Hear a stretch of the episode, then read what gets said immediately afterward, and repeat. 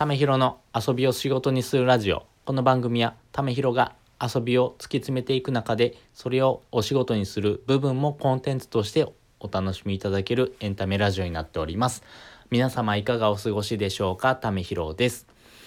いやー、やっぱまだタイトルしっくりきてはないんですけどね、ちょっとタイトル変えながらですね、自分自身のですね、えー、ラジオ、をですね、ちょっと楽しみ ながらですね、やっていこうと思っていきますんでね、皆様、えー、もう少しですね、長いお付き合いよろしくお願いいたします。本日がですね、3月の17日ですね。いや、早いものですね。あの、私、子供がですね、園に通ってまして、えー、その園のですね、卒園式がですね、あさってですかね。えー、で、やっぱりですね、私の子供もちょっと仲良くさせてもらってたお兄ちゃんお姉ちゃんとかね、ちょこちょこいるんで、まあそういう子がですね、育っていく、その縁からですね、卒業していくっていう風なところをですね、えー、見ると、私もちょっと泣けてくるかなと思いますし、自分がその立場になったらですね、絶対号泣するだろうなと思いながらですね、えー、その場面ってあと数年したらやってくるんだなと思いながらですね、あの、その日をちょっと迎えようというふうにしています。いやー、本当に子供のですね、卒業、まあその子供がですね、育っていく。っていうのは早いなと思いながらですね、まあその一年一年をですね、えー、大事に、そしてその一年がですね、365日というとこですけども、その中の一日もですね、えー、欠かさず大切にですね、していく必要があるなというふうにですね、改めて感じましたんで、えー、こういうところをですね、大事にしながら頑張っていこうというふうに思っておりますんでね、あのー、私もコツコツ頑張っていきますね。皆さんもコツコツ頑張っていきましょうということで、えー、今回はですね、えー、ジュニア NISA を始める3つの理由というのをですね、お話していきたいなと思います。まあ、そもそもですね、えなぜ今ジュニア NISA なのか、そして、えなぜ、えこのジュニア NISA をですね、今更選ぶのか、まあ、そのあたりのですね、お話をですね、ちょっとしていこうかなと思っております。えっ、ー、と、ジュニア NISA、皆さん聞かれたことありますか？まあ、あの、NISA というところがですね、まあ、非課税で、えー、積み立てができる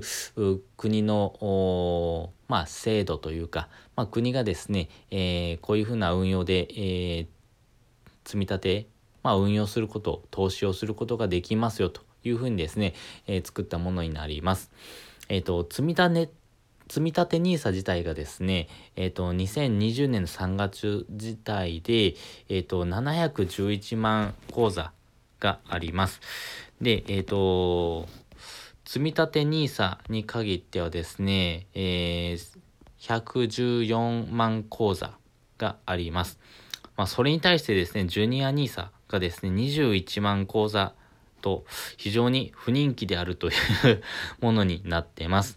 で、この不人気になる理由なんですけども、あの、理由は明確で、えっ、と、18歳まで、えー、そのお金を引き出すことができないという制度が、えー、付随したあ運用の仕方になっておりました。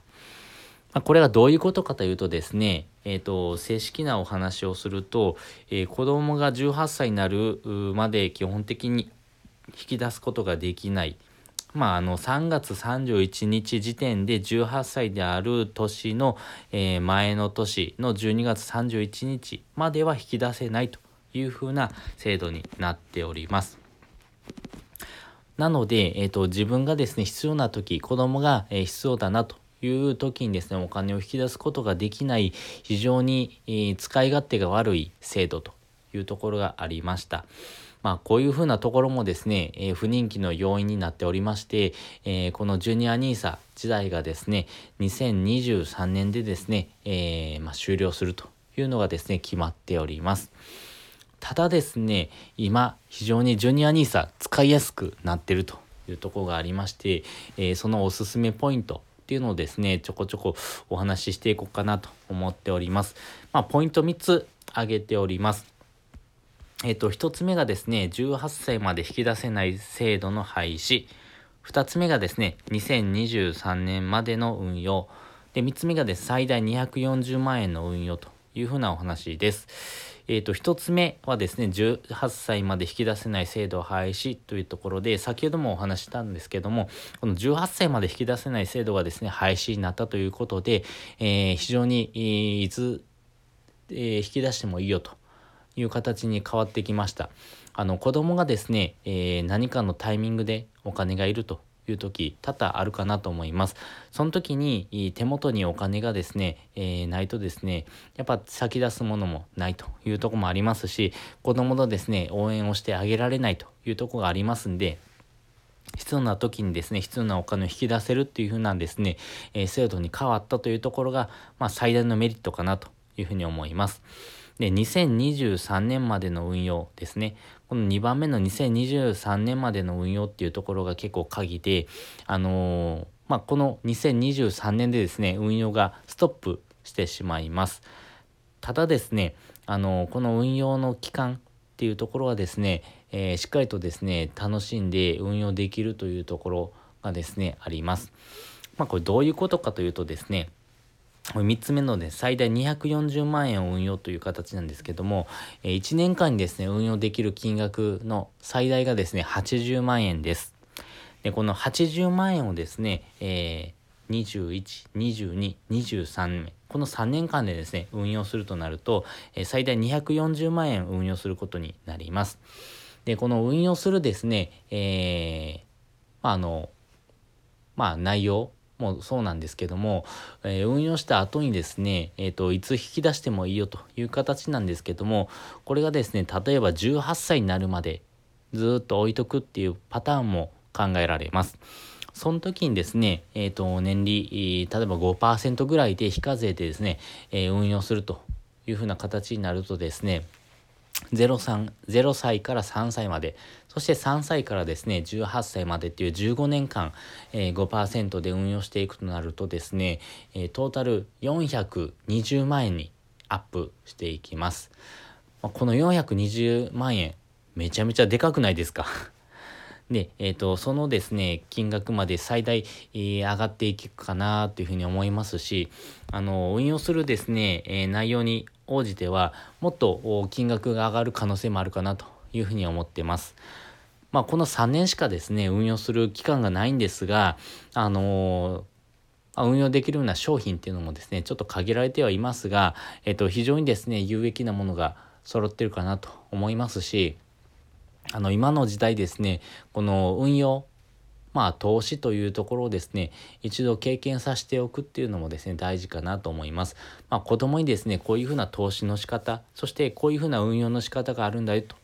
いうようなところをですね、一緒に、え、お金の知識、そしてお金の勉強をですね、子供と一緒にしていけるっていうところもですね、最大のメリットかなと思いますし、あの子供にですね、この運用したものをですね、使ってですね、えー、子供がやりたい、やってやりたいなと思うようなことにですね、チャレンジさせてあげれる、まあそういったところもですね、えー、大きなメリットになってくるかなと思いますし、あの、子供がですね、育っていく過程で、えー、実際にですね、お金を運用していく、要は置いとくだけでですね、こういうふうな金額に上がっていくっていうふうな、あの、めちゃめちゃお得でズボラな私もですね、えー、対応しやすいような制度になってますんで、あの、皆さんもですね、よかったらですね、このジュニア NISA、あの、まだやられてないっていう方はですね、ぜひやってみてください。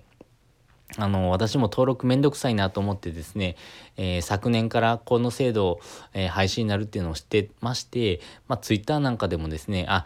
あの、ジュニア NISA 廃止になるけどめっちゃ使いやすくなるよっていうのをですね、発信すると、多くの方からですね、リツイートとかですね、コメントいただいて、あこういうふうな制度、ぜひ、あの、あるの知らなかったですとかですね、配信になってめっちゃ使いやすくなりましたねっていうようなお声をですね、いただいてですね、ああ、よかったよかったと思いながらですね、えー、言った本人が全然やってないっていうですね、あの、間抜けっぷりなんですけども、ま、私もですね、今、あの、登録に向けてですね、えー、ちょっと進めておりますんで、皆さんもよかったらですね、ジュニア NISA 始めてみてください。めちゃめちゃ使いやすくなってますし、運用の仕方に応じてはですね、金額もですね、ガッと跳ね上がる可能性があるなと思いますからね。あの、3年っていう短い期間でありますけども、あの、しっかり運用すれば、あの、長い目で見たらプラスになっていく可能性が非常に高いと思いますんでね、えー、皆さんもぜひ始めてみてください。で、えっ、ー、と、本日の合わせて聞きたいです。本日の合わせて聞きたいですね、初めての資産運用で重要な3つのコツというのをですね、お話ししております。あの、資産運用する上でですね、あの、こういうふうなところポイントだよというのをですね、過去に放送しておりますんで、そちらも合わせてですね、資産運用の方法、そして重要なコツをですね、えー、学び取ってもらいたいなと思います。で、もう一つリンク貼っとくんですけども、あの、お金の使い方の中でですね、あの、日頃から使えるポイントというところはですね、節約術だと思います。あの、日頃ですね、あの、お金の使い方、そしてお金の使い道、そして手元にお金がないっていう方はですね、結構この節約、要はお金をよく使う浪費の方がですね、多いかなと思います。ただですね、お金を節約していくためのですね、方法っていうのがですね、多数あります。で、その方法をですね、学ぶというところもですね、一つメリットになってくるんですけども、それが無料で学べるものがございます。それがですね、えー、池早メルマガになってます。まあ、池早さん、ご存知ですかね？えー、元ブロガーのですね、池早さんがですね、あのーメールマガジン、1年間で無料のメールマガジンをですね、えー、発行されてまして、それが、え、届くんですけども、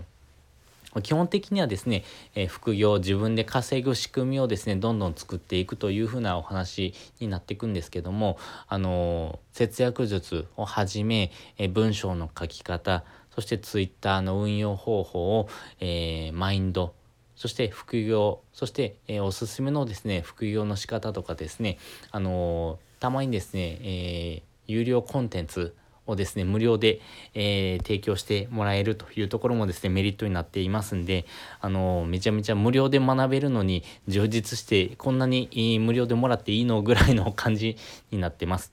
でですね、えっ、ー、と、池早さんがですね、えー、無料でコンサルしてくださるっていう風な特典もついてますんで、あの、よかったらですね、このメルマガ登録をしてみてですね、えー、自分で、え稼ぐ仕組みをですね、え作っていく、そして自分でですね、えお金を運用していくためのですね、お金をどんどん得るような、仕組みをですね、作ってみるっていうのもですね、非常に重要になってくるかなと思いますし、まあ、節約、そしてですね、自分で稼ぐというところからですね、お金の使い方、そしてお金の運用の方法なんかもですね、合わせてですね、えー、聞いてもらったらいいなと思います。